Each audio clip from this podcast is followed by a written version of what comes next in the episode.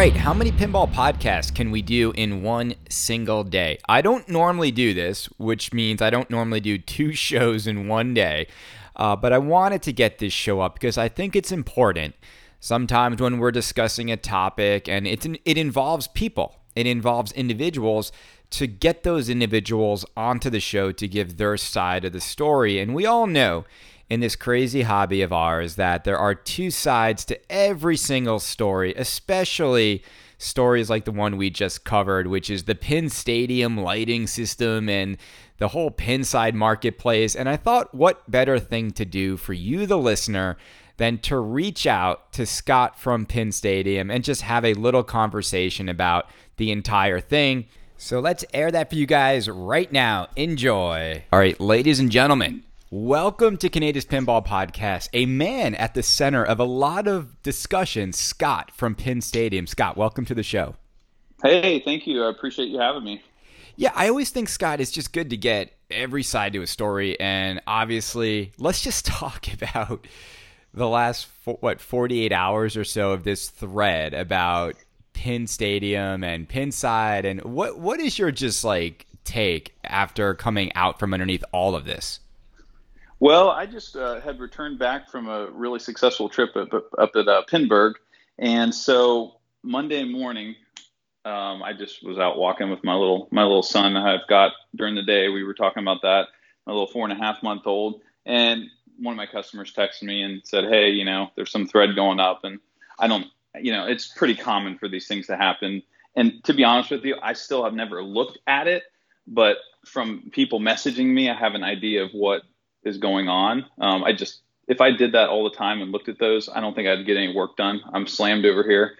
But so, anyways, I, the the gist of it I got was the main issue was that there were a lot of Pin Stadium ads on the marketplace, and um, I took a look at it. Um, something that a couple months ago um, I had just signed up with um, Pinside to list items on the marketplace, and I went to go list my first items, and I'm like, oh my gosh, like everything I make is for every single pinball machine out there. You know, so I contacted Robin, and Robin's like, "Hey, look, you know, you're you're a great um, asset to our Pinside. You're you pay for your banners, you help support." He's like, you know, I was like, "How can I like make this easier so I can list these things?" He's like, "Yeah, your product's sort of unique."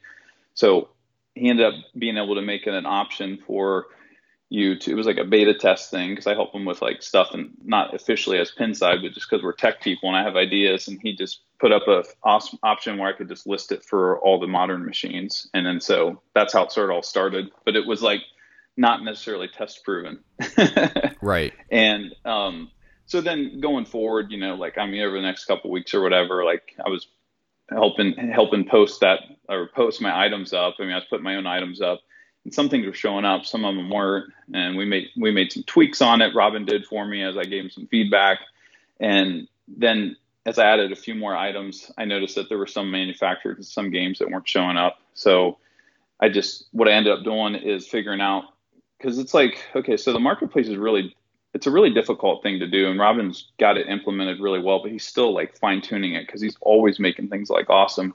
And it's almost like a search engine, right? Like Google. It's nothing simple. Um, so when I listed some additional items, I, I focused them on like Jersey Jack games or Chicago gaming games. And that was my way to get the ones that weren't showing up. But apparently, in the midst of all that, when I duplicated those, the it duplicated it behind the scenes all pinball machines plus those. And so, you know, that that's sort of why you saw well, not even like in the last 48 hours. That's been up for a couple months. Like, you know, nobody's really said anything but like a month ago. And then I was like, oh, you know, I need to figure out how to fix this. And it was, I mean, it's on my end, nothing to do with Robin. I'm like, okay. So I ended up like deleting those and then just posting them up like smaller specific for games, but still had all of them listed because I was duplicating them. So it just got to the point where this last week or I guess Monday or whatever, somebody said something after that. Right. And then within 24 hours, Robin's like, "Hey, dude, like, you know, we we need to fix this." I'm like, "Yeah." It's like I can't get in there and delete these games because I had somebody message me and they said, "Hey, you know, you've got a game listed for like a one-off homebrew machine," and they posted on my thread, and I told him I was like, look, I can't delete singular games on there. So you know, and of course it wasn't it wasn't believed. Like it was like I was um, just sitting on it. Like okay, I'm not going to delete it. I couldn't do anything about it, but I just told him to contact Robin. Robin took care of it and added an option for me to delete all so I could get all those out of there. Because if not, I would be deleting, you know, hundreds. Of, I'd spend like five days deleting individually each single game. Right. so now it's all resolved, I believe. okay, because Scott, let me let me read you. I got an email, and I, I think this this gentleman, um, he sort of is encapsulating I think some of the vitriol that's in that thread that you claim you haven't seen yet, right? So let me just read this because I think this gives you a sense of, and I want to get both sides of the story. And I think what you said is an explanation as to why this is popping up everywhere. But let me just read you this, and then Scott, I want sure. to get your take on it. Okay, he writes. And I don't know if you heard my last podcast, but I spoke out in defense of Pin Stadium mainly, and we'll talk about this. I love the products, and I, I want to talk about how the marketplace discussion is one thing, and then there's also I feel like an effort by a few people to take down just the product itself, which I think is really egregious. And I want to we'll talk about that in a little bit. Um, but this sure. e- this email goes like this. Ready? He says, Chris, I think you missed the point on why people are so bothered by Scott's advertising tactics. This didn't start with the recent popular public thread on Pinside. Over six weeks ago, Scott decided to create multiple game specific ad listings for his products. There was one for an Addams Family, another ad for Monster Bash, etc., even though these were all the same product. If these were only linked to that game, I don't think it would um, be a problem, etc. Okay. But each of these listings was linked to hundreds of games. Now, I'll stop there. So, Scott, you're saying that happened because there when you put it into the system, there were game specific ads, and then it also was linking to all pinball. Yep, exactly. Okay, yep, so people that saw like, that and are like, "Oh my god, this guy's almost like in his intention, and you did it on purpose." And it wasn't. It just the system itself was taking one ad and and spamming it across the entire library of games. Correct, exactly. Because some games weren't coming up under keyword searches but some were coming up if you selected the game. So that was my way to test to see. And then when somebody posted that, I took a look and I was like, oh my gosh, that's horrible. And within, I don't know, it took me, it took me about several hours to post it up. I deleted them all in several hours and, you know, brought it back to the, the regular original listings. And then I added the small manufacturer one. So it went from like a hundred and some odd listings that apparently covered everything. I looked at it and I, my whole screen was filled right. with, with Pin Stadium ads. So right, yep, and that's accurate. So that's taken care of same day. And I think what's important, Scott, and again, like I'm, I'm, I'm so happy to get your side of what's going on because people don't often understand both sides of a story, right? They're very quick to judge, and we know Pinside, right? It's, it's a, it's a, it's a place in where you can kind of one man's opinion can be stated as fact, and so then in this email, and again, this is like a lot of what I'm hearing on Pinside. He says, um, "This was, this was the email. This was Oh, sorry, my phone. This was almost a certainly a deliberate strategy on his part to increase exposure of his product. These ads were also free and didn't really support Pinside since a fee was only collected if they result in a sale through Pinside shops. Um, okay. So what you're saying, Scott, you're you're this wasn't deliberate. This happened, and you and Robin have been working to fix this problem. Is it sounds like is what's going on? Yeah, yeah, exactly. I mean, the same day it went up, it came down within like two hours. And Robin doesn't even know I had posted those up because he's like, okay, see how this works. And then I was like, okay, we'll figure out, you know, what's showing up, what's not. And then I messaged him and said, hey, look, I posted up like 100 games and I took them down because they were just flooding the market. It's not going to work that way. Now, let me just yep. ask you just the, the, the fact that this thread was started, how did you stay out of that thread? And you've been active in your own thread, but was it, I mean, people are talking about your business. Uh, did you not want to go in there and maybe clarify this in that thread just to sort of put the flames out? Um, no, because like there's been multiple threads like this, and pretty much when you get involved in those threads, you would spend all day just chasing your tail because there's no there's no resolution to it. Um, and I've already heard all the things that you know people that don't support the product say.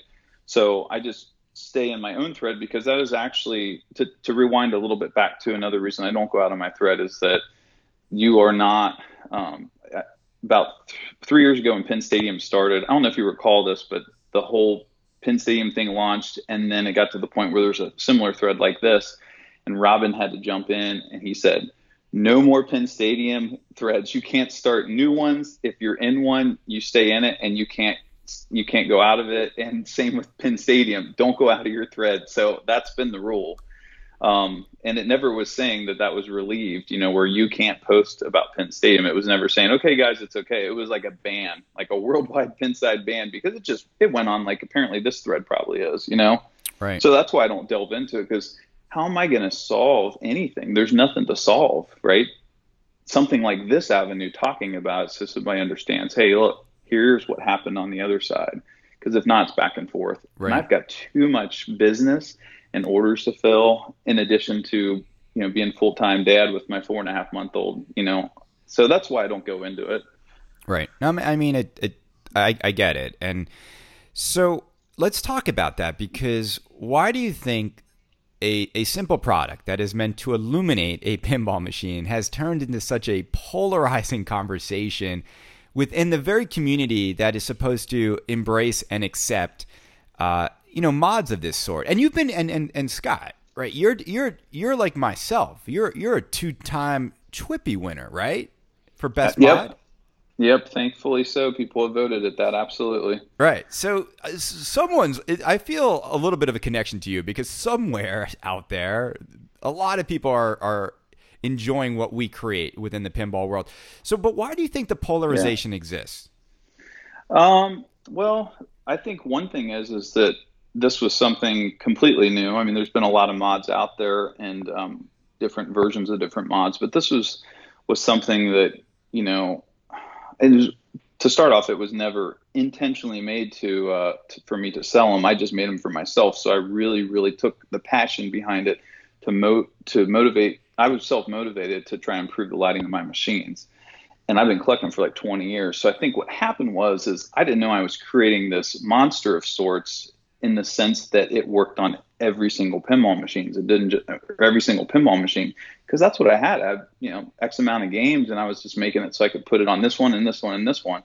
So then once it got announced, that that was a different platform since most mods are specific. That's one reason. And then the other thing is is that one of the things all the machines can benefit from is, is lighting, and that changes the whole experience of the game too. Um, so and then combine that with a very viral um, Pinside um, that you know multiplies everything exponentially on top of that and then people have their own feelings about it you know about joyous or not happy about Pin Stadium for whatever reason. What, so Scott, what do you what do you say to those people? And, and, I'm I'm always a little bit perplexed by people who who are upset about adding additional lighting to a game that because there are games that are just really really dark and, and mm-hmm. as far as I can tell, you can either try to put spotlights all over it, or you could just you know use Pin Stadium.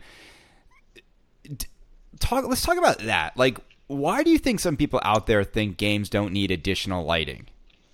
Because they've never seen the difference. They don't know. They're like I was. It's like it's all we know. Like pinballs are at this level of brightness, and it's acceptable because you can still play and you turn your overhead lights on. You don't think about adding some mod that takes you know a year or two to develop into a machine and then seeing what it looks like you know right. and having perfect not perfect but you know optimal illumination let's say. Do you think there's some so, level of, of purists in this hobby where people that just think whatever comes from the factory is sort of sacred in terms of mm-hmm. that's the way the game was designed to be played? Or because lighting's very i don't know I, I imagine when these designers make these games they're not I, am always confused as do they ever turn the lights off and see what the experience is like? And I say that even with a game as recent as Willy Wonka, which is so dark without you know overhead lighting. Mm-hmm.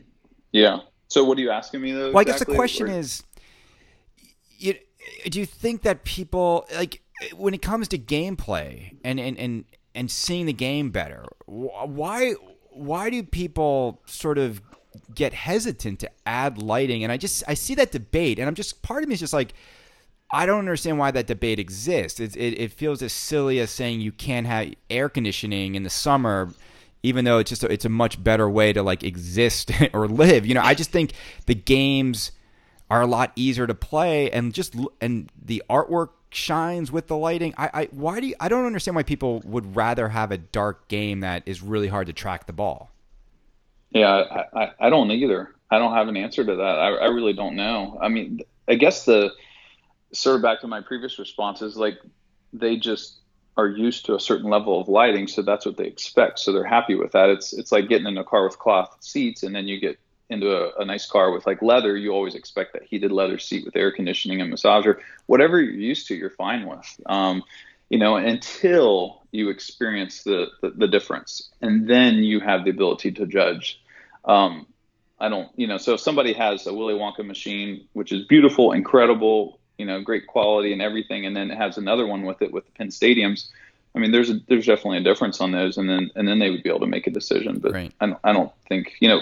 Hence the side by side and before and after photos, you know, that I take to demonstrate that because you can't have two machines next to each other without the product and you know do it. You can't test it out, right? I don't mail them out and then you test it and then send it back. Right. but that's why I go to trade shows. Is there any bring games? Is there any truth to the accusation that you make your before photos darker? Yes, I turn the lights off completely in the room and I'm in a completely black, like blacked out basement. So I don't make it darker than what the camera sees, but I do make sure the room is completely dark with no lights. And I do make that clear in a lot of my threads. I mean, everybody knows that. Like, there's no, but there's no editing of the photo itself. It's just this is what the machine does by itself because there's there's no reason to show it with ambient lighting. because it's like, okay, what time of day is it? What does it look like, right? You want to see it in its raw form. So yes, that I turn the dark the lights off to make it dark, but no to editing. Right. I always yep. find I always find too with with your product within the the game threads themselves and, and the club owner threads, it's oftentimes to me the most convincing thing is is not your marketing, it's owners posting photos of the difference. And I think that to me is probably the ultimate sales convincer for people is, you know, the owners are the ones who are advocating the difference more than even you are. I mean, so, and I, I say that because I was just looking at the Wonka thread, and it's like it just feels like a no brainer. And and I don't, you know, I. You're I, right. Yeah, I, mean, right it's about. Hey, are you afraid? Customers. And I've always wondered this, Scott. Like, your product definitely has uh, been successful. It has an audience. You have collectors who are putting them on every one of their machines. Are are you afraid that manufacturers are just going to implement this system? Have you ever been wanting to be acquired by one of the manufacturers to de- develop a system in which you're solely exclusive in their games? Like what what how do you guys project the future of, of viability knowing that it's not the most difficult thing to probably think about implementing from the factory on? Mm-hmm. Um, I, you know, there's been some speculation and, you know, some things that have been tossed around by people and myself is that um, a lot of people are used to this lighting. When they buy this machine, they're, they're satisfied with it because they haven't seen anything different. But then also too, manufacturers, you know, have a, a, a bill of materials that they must meet.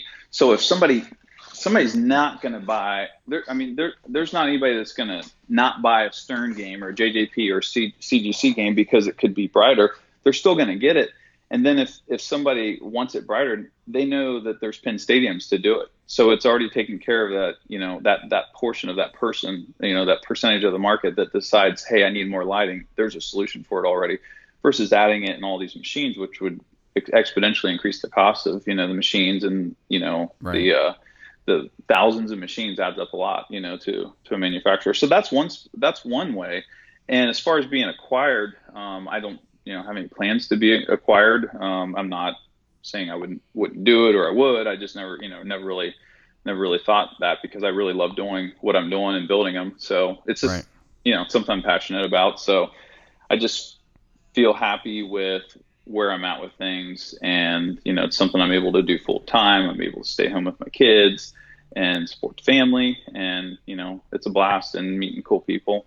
Right. But, yeah. What's the you know, what's the know. What's the back order time right now? On, on how backlogged are you with orders? Um, I'm immediate ship on Pin Stadiums and fusions and like the baby Pin Stadiums and all that, but I'm backlogged on the hovers, which are the uh, product that the community suggested was uh, to be able to make it so you don't have to remove the lights when you raise the playfield.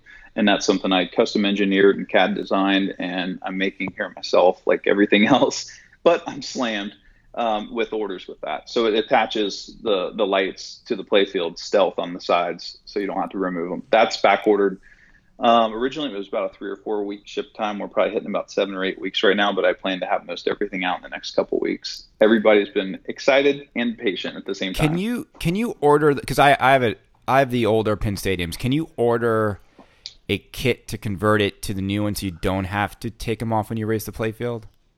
Yeah, that's that's one of the things that's nice about the Pin Stadium model, business model, is I design it so that when I come out with new products, when all when at all possible, you can upgrade to the newest features. So that way, when you know you spend that extra dime on the Pin Stadiums for for 280, I'm not going to come out with something in like two weeks and you're going to be like, oh gosh, I got to get rid of these. I got to get new ones. It's an ecosystem I want to create of people knowing that you know they're going to get great support. They're going to get the upgrades that they can add when they want, you know, if they want to later. If not, they can choose not to.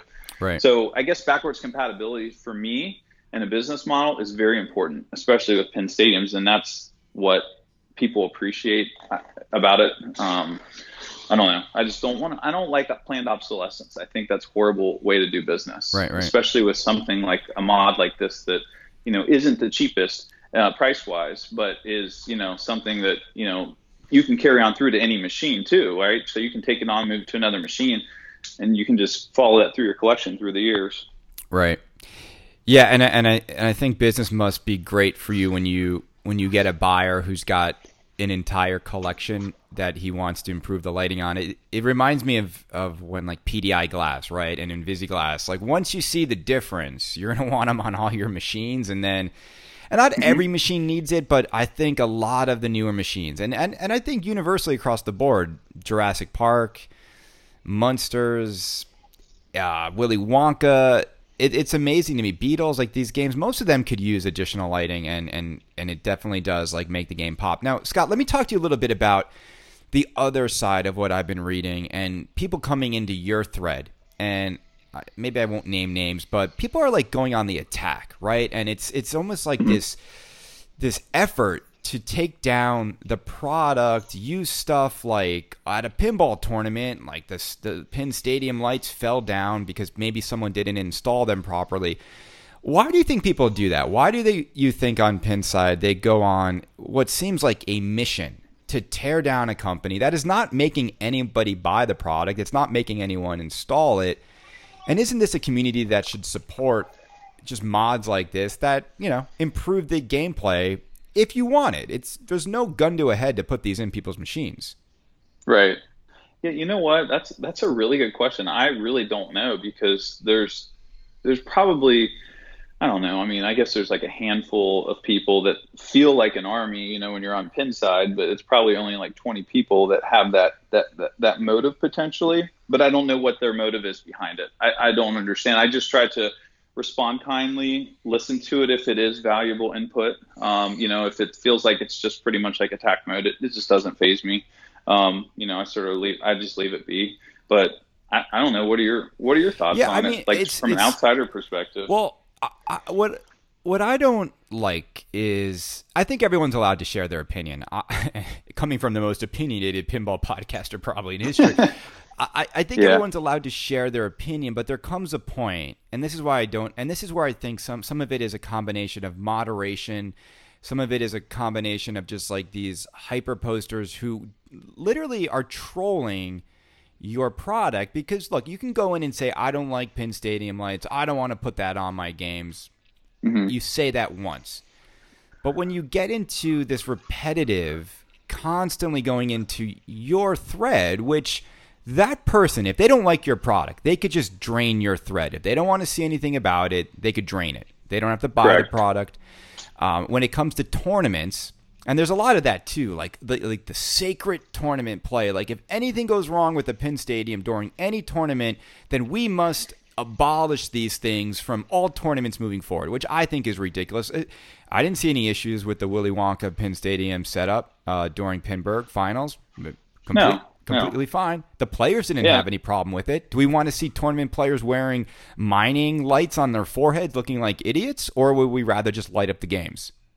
Right, exactly. And, you know, like last year was my first year at Pinburgh, and Papa was like, we had the best feedback from the players. We had them thanking us. And and normally in a competitive environment like that, Kaneda, like everything's edgy. Like it's like, you know, people are like really serious, you know, and they're if something's not right or something's wrong, they're gonna say it. And Doug Doug from Papa was like, dude, we got tons of compliments. Look forward to having you back next year. And then we did it again this year. And, you know, so you know, if there's are there are things that are going to happen, and none of the machines in the final 12, you know, had anything that was not, you know, we didn't have like lights falling off, you know, and stuff, but there was a machine out in the wild. Uh, somebody said had the Pin Stadiums on it, and it had been transported there. It wasn't a pop-up machine, and if you don't have those lights aligned right on the Magnum mount properly, that absolutely could happen. And when you transport, they're going to shift a little bit, or the polarity was backwards. I didn't install them, so that's why I'm up there on the stage. Like I'm up there literally I don't know if you saw the stream, but you will see me before they play their games. Most every single time I'm walking by and I'm checking and I'm you know I'm almost like that tennis ball guy that stays right. by the uh, the net and then the ball drops. Got your little you got like your little out. finger on the magnetic strip to make sure it's not moving. yeah, but I do. I go up and I look. Just is there any light gap? Is there anything like that? You know, I mean, it's like, and I didn't have to. I didn't have to do that on Wonka and stuff. But I do look for it because heck, it's important. And uh, even cooler is is that I'm working with Papa on some specific competitive Pin stadiums just for these events. For that, next year you'll see those. So it's going to get even better, you know. But they they work great now. Um, but hey, nothing's ever perfect, you know. If I could be on every machine in that whole tournament and I knew it was Pin stadiums, just let me know. I'll, you know, I'll check it out. Right. I'll install a new set for you if there's an issue. I'll How many? You sell a lot how many returns do you get after people buy this product? Well, I'll say I'll tell you that I've sold um, several thousand of them, and I've had less than five returns, and half of those converted to customers. Right. Because later the features I created for them drove them back because they wanted like the Invisi shields and you know the other stuff that I did, and they were they came back. So it's been less than five of you know these just aren't for me, and refunded them, and then more than half of those came back as customers. So it's right. been a very good ratio. Right. No, it sounds like it. Okay, let me ask this question. So, uh, as a marketer, uh, what's up with that funky robotic guy that's in all your ads? People, I see people talking about that. Uh, what talk to me about this this Pin Stadium character? Yeah. Um, well, no. A couple a couple years back, I uh, I figured, you know what, Pin Stadium needs a mascot. Every every team has a mascot. You know, they got these little fuzzy animals running around out on the field, and you know, you've got the hockey games. And I thought, you know, I'll create a mascot. So I just sort of threw together some uh, some basic stuff. I don't know if you ever take a look at Orion, which is the name of that character years ago. He looked like a little Toy Story bot. Actually, you know what he looked like, and what what sort of um, fueled the design was, you know, on Twilight Zone when you get the extra ball and that little robot comes out and makes those little noises. Yep and then shoots it. That's basically what sort of like inspired me to to make him. But the earlier versions I had I had some artists like online or something, I just like some website. They they put together some photos I grabbed off the internet and actually drew him for me. But I didn't like him. And then I then I came in contact with this amazing artist who actually does like Marvel quality um, graphics. And I said, you know, like Marvel quality cartoons and animations. And I was like, hey man, like, can you redo this little Toy Story character for me that doesn't really fit me anymore? And uh, he did it, and I was like, wow, you're awesome. So I do like all the other graphics that you see in the videos, but that guy, that kid draws those for me, and uh, I don't know. It's just sort of a, a, a brand ambassador, a mascot for Pin Stadium instead of just a logo. Right. No. Yeah. So do you?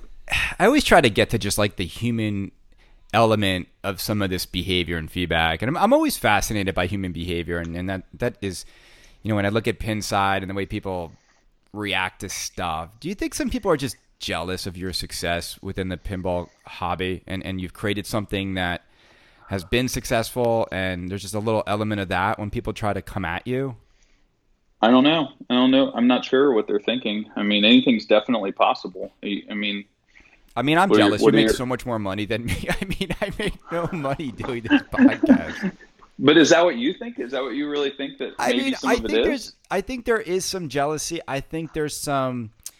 Uh, you know, if you do the numbers, it, it seems like a nice business model. I, I, I think there's just a lot of I don't know. I think there's a lot of competition to come out with mods and stuff. For the most part, I think everyone supports each other. I, I, I have you had you know, and it's not like there's been a ton of other lighting companies try to pop up that you know unfair tactics have been used to sort of put them out of business. I you have a product, it's available for sale. I heard about it a couple years ago. People recommended yeah. it for Batman.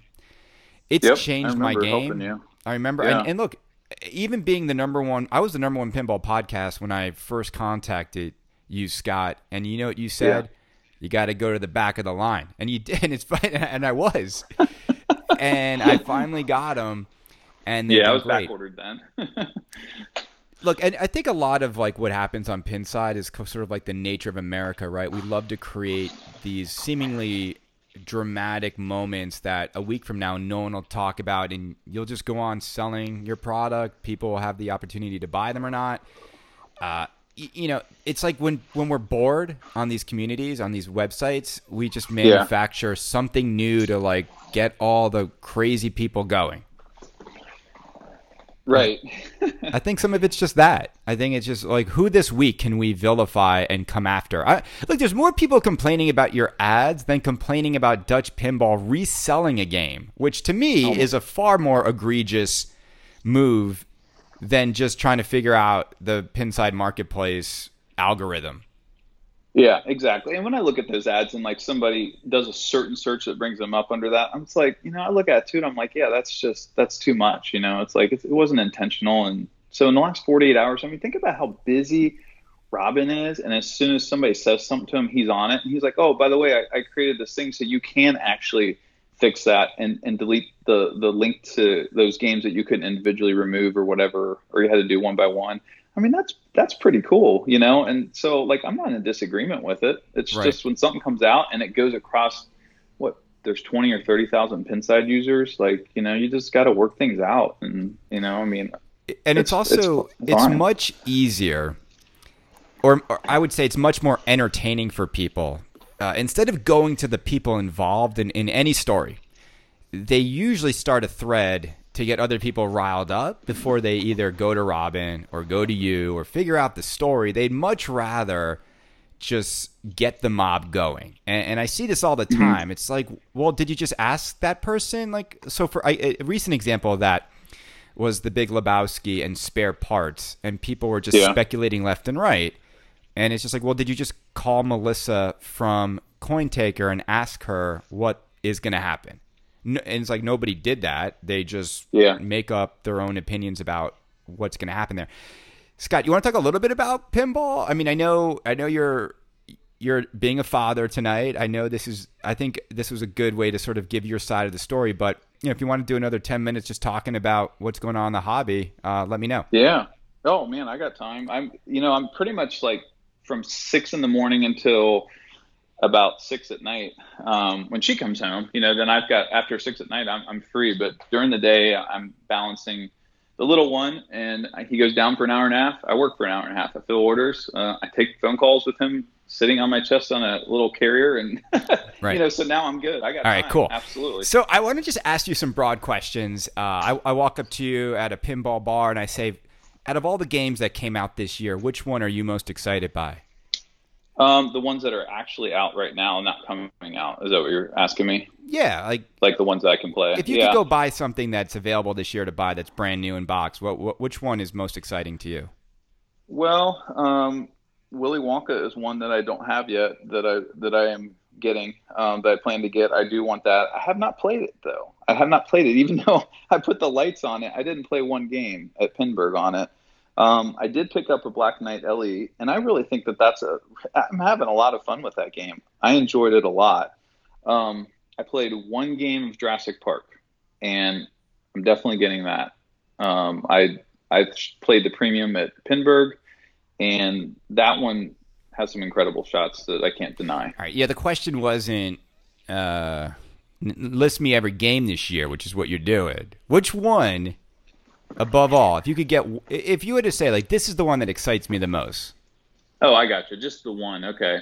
Um, right now, I'm excited the most about Jurassic Park because I've already had the excitement level for the other ones and already have them on on Right. board. So Okay. Jurassic Park right now is the one that I'm focused on, and I do really like it. And How did it shoots look? like in, how did it look in person? Great. It looked incredible. It shot incredible. Um, I loved it.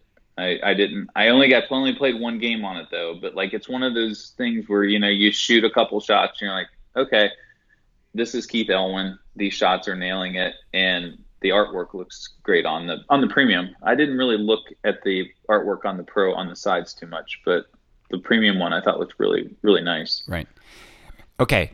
In terms Have you of played games, it? Or no, I guess you have. No, I. Where, where, you weren't at Pittsburgh. Unless you, Yeah. unless you went to Pinburgh, there was nowhere to play it, right? So, I, I, what I love about being in New York City is we get stuff really early here. So, Sunshine Laundromat usually gets everything immediately upon release. So, as soon as that game ships, which I think is in the next couple weeks, right? By end of August, I think pros are going out. Um, Yep. I will hop on one. Uh, looking forward to it. In terms of the games that are coming, right? Elvira, Deep Root, Guns N' Roses, maybe you know, Toy Story is too far out. Um, I- Yeah. What, what are you looking forward to? Like, what are, are any of the games coming out in the near future or, or next year? What, what's got your interest? Well, I'm really curious about Guns N' Roses. Um, I'm, I don't know. I feel like that's a great opportunity for Jersey Jack, and the reason I say that is, is that you know they're working with what is it? It's Slash that they work with, right? Yep. Isn't that correct? So he, you know, I don't know exactly how the rights are to the property, but I feel like that with a band theme and him being them being friends with Slash, that I think they're going to have a lot of access to some major assets, and they're going to have major flexibility with that, and not have a lot of limitations. So that's why I'm excited about it. Plus that, you know, their music, it, it's it's always going to be relevant to Right. me, and I think for many people because they just had that recent concert and they they killed it. You know, like they're they've got jams left and right that you know you cannot deny. So I think they're going to have a, a lot of room to play with.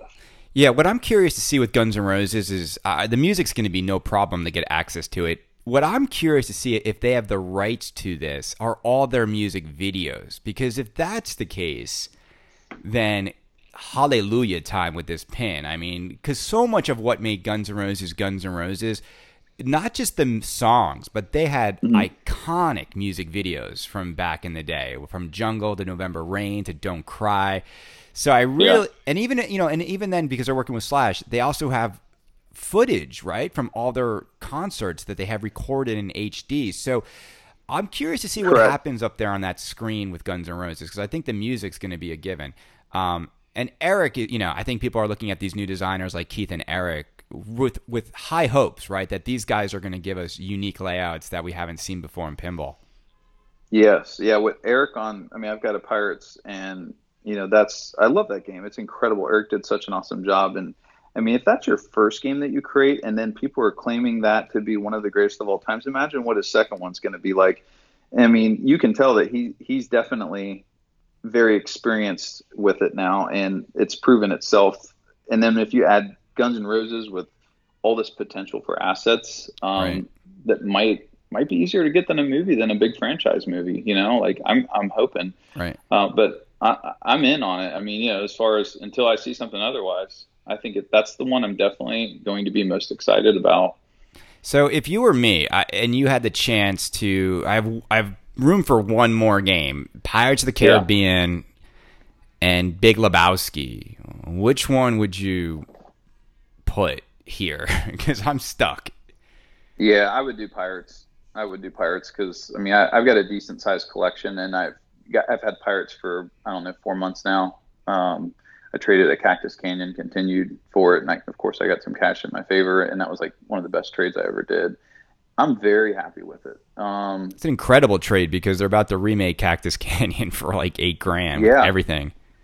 Yep, absolutely. Yep. So I, I would recommend that over Lebowski. And I've played Lebowski at the show several years ago at um, Expo, and I enjoy that game. It shoots really well. But I think for you, since you've got limited space, then you need something that's going to have some rules that you're going to be able to climb through gradually, just like your Batman does for you now. Um, even though it's a little bit of a uh, comparatively maybe less shots uh, compared to Pirates, um, you still have all those rules you can dig deep into that Lyman did, and now you've got more shots and you've got this deep rule set also. Right. Yeah. I don't think Lebowski's real deep from my here. No, it's it's not. I'm getting I'm getting here's what's got me worried is I think Lebowski has so much hype because of the story and the rarity and the it's unobtainium, right? And when something becomes mm-hmm. unobtainium, mm-hmm. we project greatness onto it because it's it's an experience it's very limited. I mean, Magic Girl, I suffered through the Magic Girl. I mean, he went through the same thing. Now, obviously Lebowski's not Magic Girl, but the, I think the mm-hmm. game code on Lebowski is like 0.46. Like and ain't nobody okay. touching that code. Right. Yeah. So, uh that's yeah. and in a home environment, stuff gets shallow real fast when you play it every day. Yeah, I, I mean, I think that like it, it's a great game, but I think for you with one machine, then you'd be you'd probably want to get rid of it very shortly afterwards. And I don't know, Pirates has proven itself in my collection because after a month or two, I'll usually move on to a different game, and I and I I, I always go back to Pirates. Like that's that's the machine I sit my little my little son on, little baby on, and he sits there and plays it. It's nice to have a wide body too because I got all the room and I can play it and like it just it shoots so well and it's very enjoyable. Um, so yeah, I have to ask. I have to ask. Have you had any mechanical issues or, or playfield chipping issues? Um, no, I've had the machine that I got was number six off the line. Um, so when I traded it, Eric personally was on that machine and went through it um, where it was sitting at the distributor. So I haven't had anything but oh, I, I did have the um, chest where it wasn't leaned to the left all the way and the balls were getting stuck for the chest multi ball. But I just pushed it down with my hand a quarter inch and it started working. So that was that was the only issue that I had with the machine. Okay. And then uh. you know the other thing, like from a manufacturer standpoint too, even if like you know Jersey Jack machines, maybe there's you know maybe one machine or some of the machines are known to have a few problems, but think about they've got 10,000 pieces and parts on them. If you've only got six little things to fix on that with all these moving parts, that's not bad. And, and then you get a pirates, you know, you get a good playing pirates out of all that. So yeah, I, God, you I'm guys are like, you owners are killing me. me. It's like, I've never, I spent three hours the other day just reading the reviews on Pinside, and I was like, oh my God, this thing is like, the Citizen Kane of pinball. Like everyone's just glowing about it. And I'm like, all these people can't be wrong. Yeah, no, I, I agree with you. I got it too, thinking, okay, we'll see about this. And I usually get all the Jersey Jacks, and then I fall in love with them. But this one, I wasn't sure about because of the people having issues. And then when I played it, I'm like, man, I don't care if the playfield has, you know, like I don't know, somebody took a chainsaw to the center of it. As long as I can still play it, I would love this game.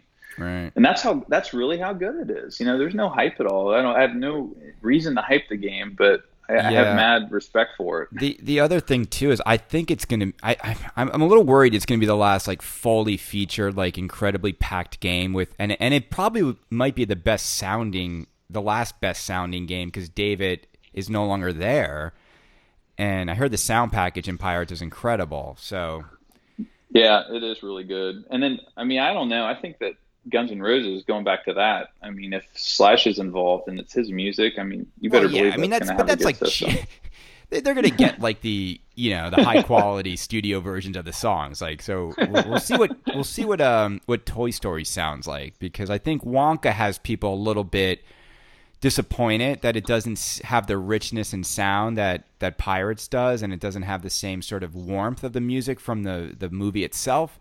Uh, I, I I see that. I see that when I listen yeah. to that game. Um, I haven't played it, so I don't know. You mean like warmth in the sense of like music that's not necessarily from the movie, but but somehow yeah, it's, has it's that. Re, it's reorchestrated. Dramatic. It's reorchestrated yeah. in a way that does sound more like a slot machine than it does a a movie soundtrack, if that makes sense, or a score from a film. And if you you just have to hear it, like it, it's a lot. Yeah more synthesized than what the original movie sounded like.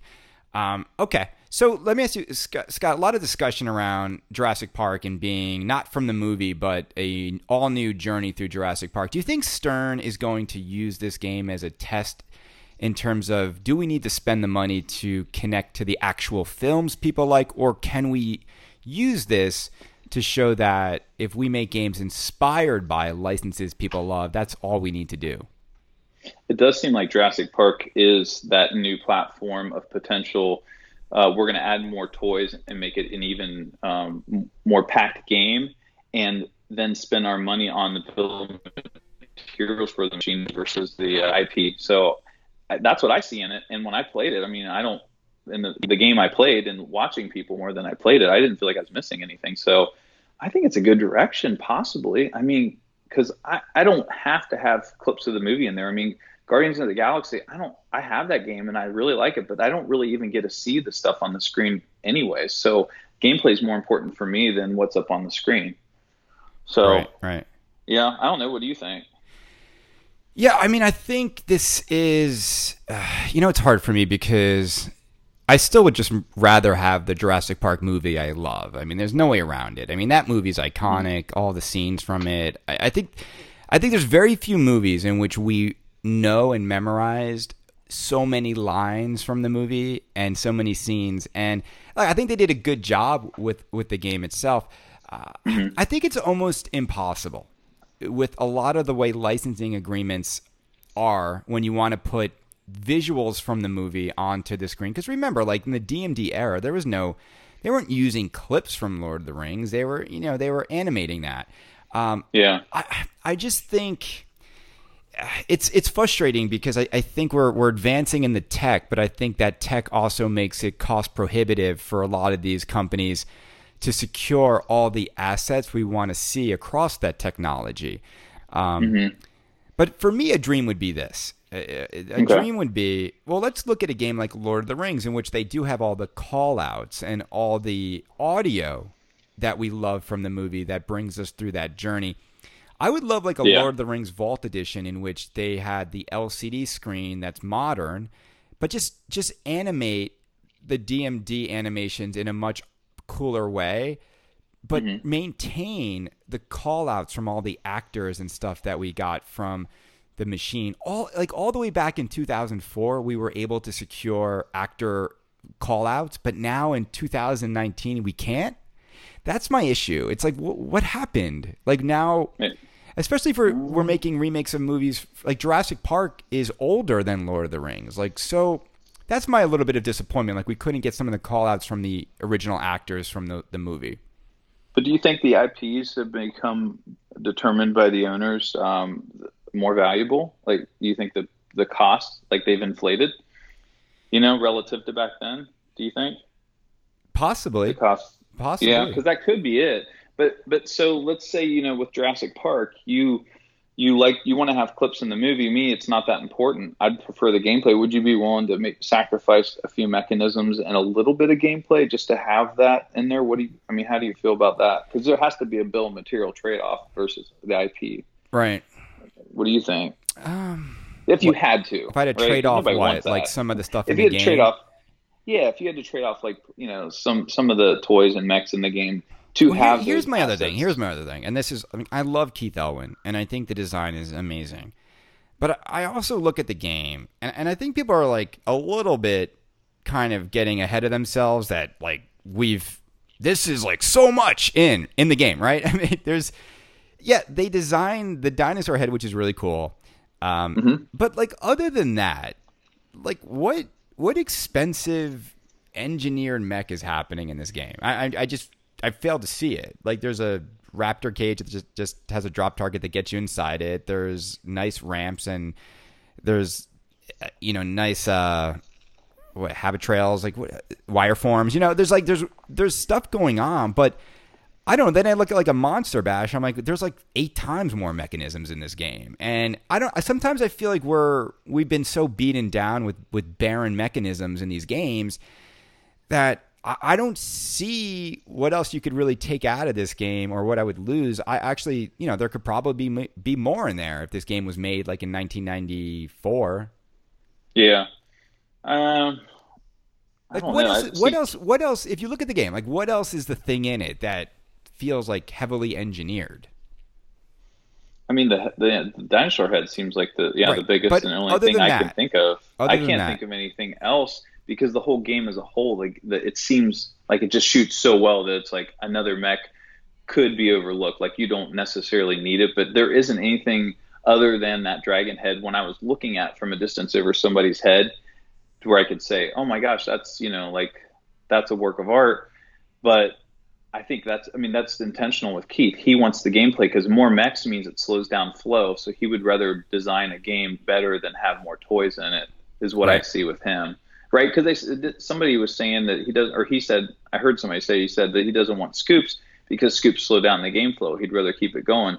So that dinosaur is mechanized and it's amazing. I think it looks really cool, but it also keeps the flow going. It doesn't really stop much at all. Right. And I think that that's the type of toys he's going to be putting in his games that keep it flowing well. Other ones that sit and hold something and maybe you know gradually move it somewhere and it turns and then it spits it out or catches it for a little while. I think that's why he leaves it out. Yeah. Um, but yeah. I mean, I would love to see more if I like stuff like the the hyperdrive in Star Wars, but you know that doesn't really slow down gameplay. You get balls in there, and then they're flying around. I think I think stuff like that. I would love. My like biggest Star Wars we're talking about. Yeah, my biggest regret with Star Yeah. Wars is like they had this awesome mechanism that looks like a visual, oh my god, like magical thing, and then they make it impossible to like get balls in there for any casual player. I mean, I I, I don't know about you, but I've played Star Wars about like 50 times. I really have had maybe three to four games in which balls actually make it into the Hyperloop. Yeah, it, I have that machine. I'll tell you the trick to it, and, and I've had the same problem myself.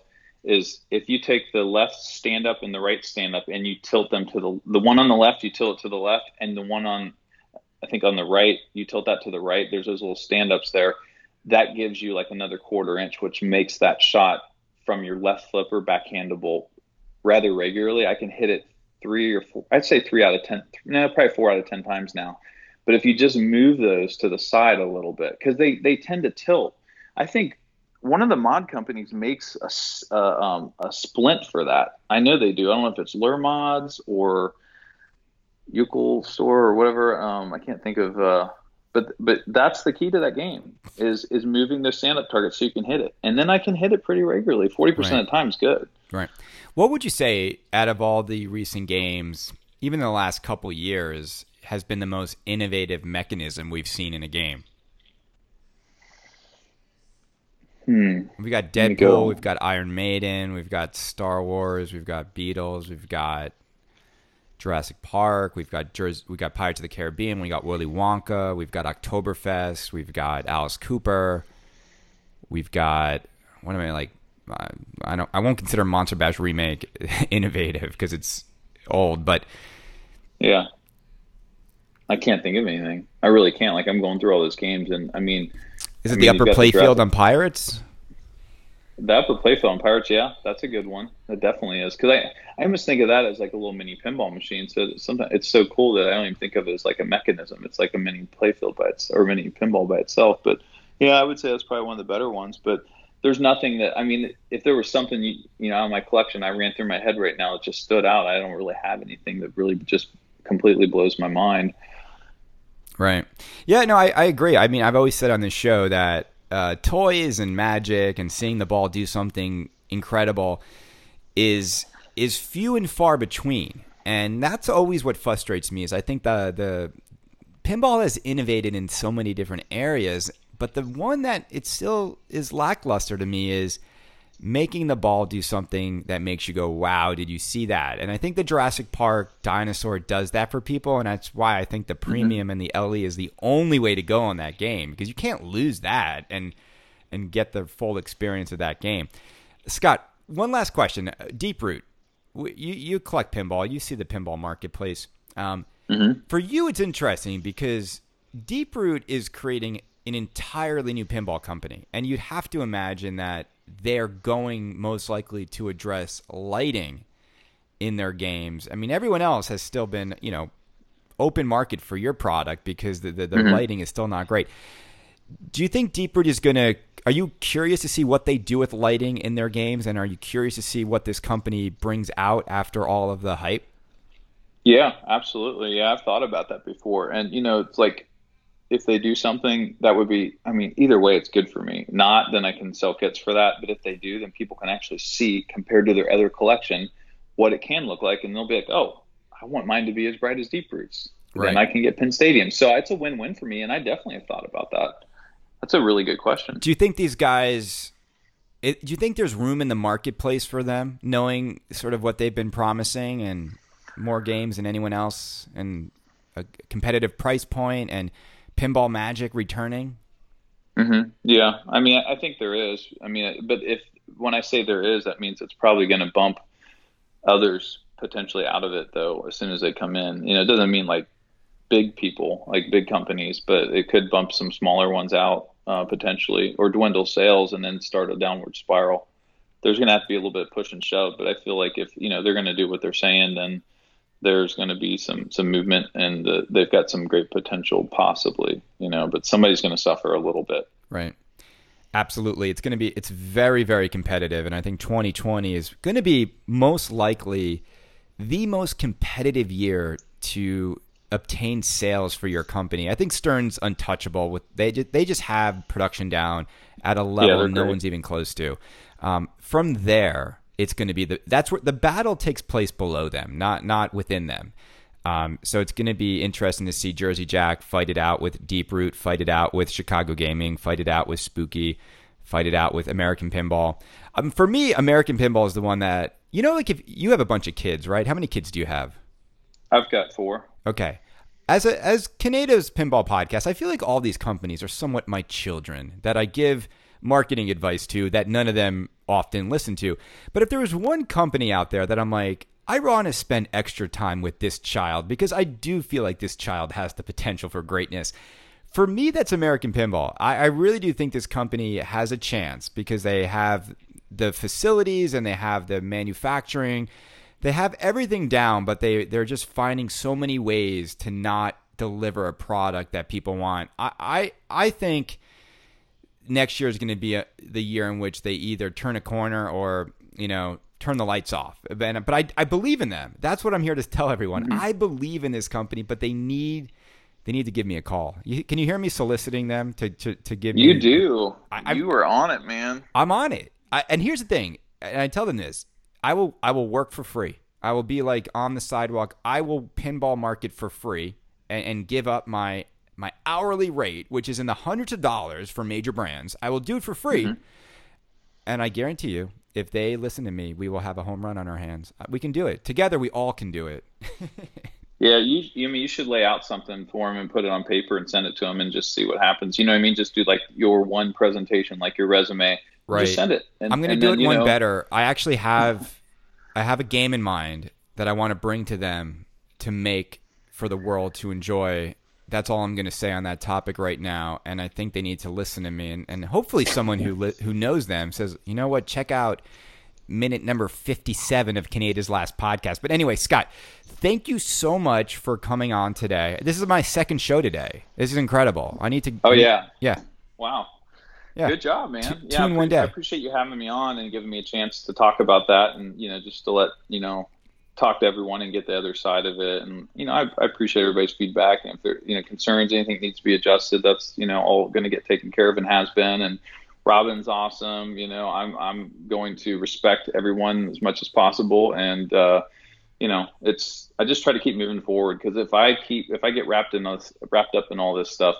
I'm not going to be able to produce and you know manage my customers. So right. I mean, it was a good opportunity to talk about it, and that's you know much appreciated. You know. Yeah. It was good having you on, and, and as I said, you know, when, when you win two Twippies, we're we're in a different league, people. Don't you understand? Like we should have our own lounge at TPF this year. The, the, oh you, my gosh. You, me, and Jack Danger, and Keith and Keith Elwin too. Did he win two so far? I don't know. We, we need to figure this out. We need to no, get a whole. Well, he got one for Iron Maiden though, didn't he? Yeah. Yeah. yeah. He'll be he'll be number. I think he's going to get another one for Jurassic Park for sure. I don't see anything taking that down. We'll see. A lot of yeah, games coming awesome. out though between now and then oh man, I'm so pumped up, and I'm, I'm so thankful too for all these people that, that vote, you know, at the Twippies, and you know, it's it's it's really cool. It's an honor. It's uh, Jeff. Oh my gosh, Jeff, the stuff that he does over there and the work that he does, just he's not getting paid. Look at him, man. You know, and he's created this award system that we just all, you know, appreciate so much. So it's it, it's it, I can't wait till next year. Jeff's Jeff is he's a really good guy. And and if you he don't is. know Jeff, and you, you know, I, I, get the pleasure of talking to Jeff behind the scenes, and he puts his heart and his soul into what he does every week for people. And you know, I, I think him and I, you know, it's a thankless profession, pinball media. I mean, we do all this stuff for people's entertainment. And you know, at least Scott, you got you've you figured out the right thing to do, which is like combine the passion, the love, but also you know, there's a monetary reward that you deserve. I mean, you created something of value. My dad always would say this: create something of value, son, and the money will come. And he, he's right. I mean, mm-hmm. that's sort of the key to anything in life. Um, and I do think your product is very valuable. And I think, as you said, most people are really enjoying them. There's always going to yeah. be a few haters on Pinside, and we know who they are. Easier to drain them than to discourage the people who are making products we love. So, Scott, thank you so much for your time. Yes, you're welcome. Thank you for having me. I appreciate it. All right. For I can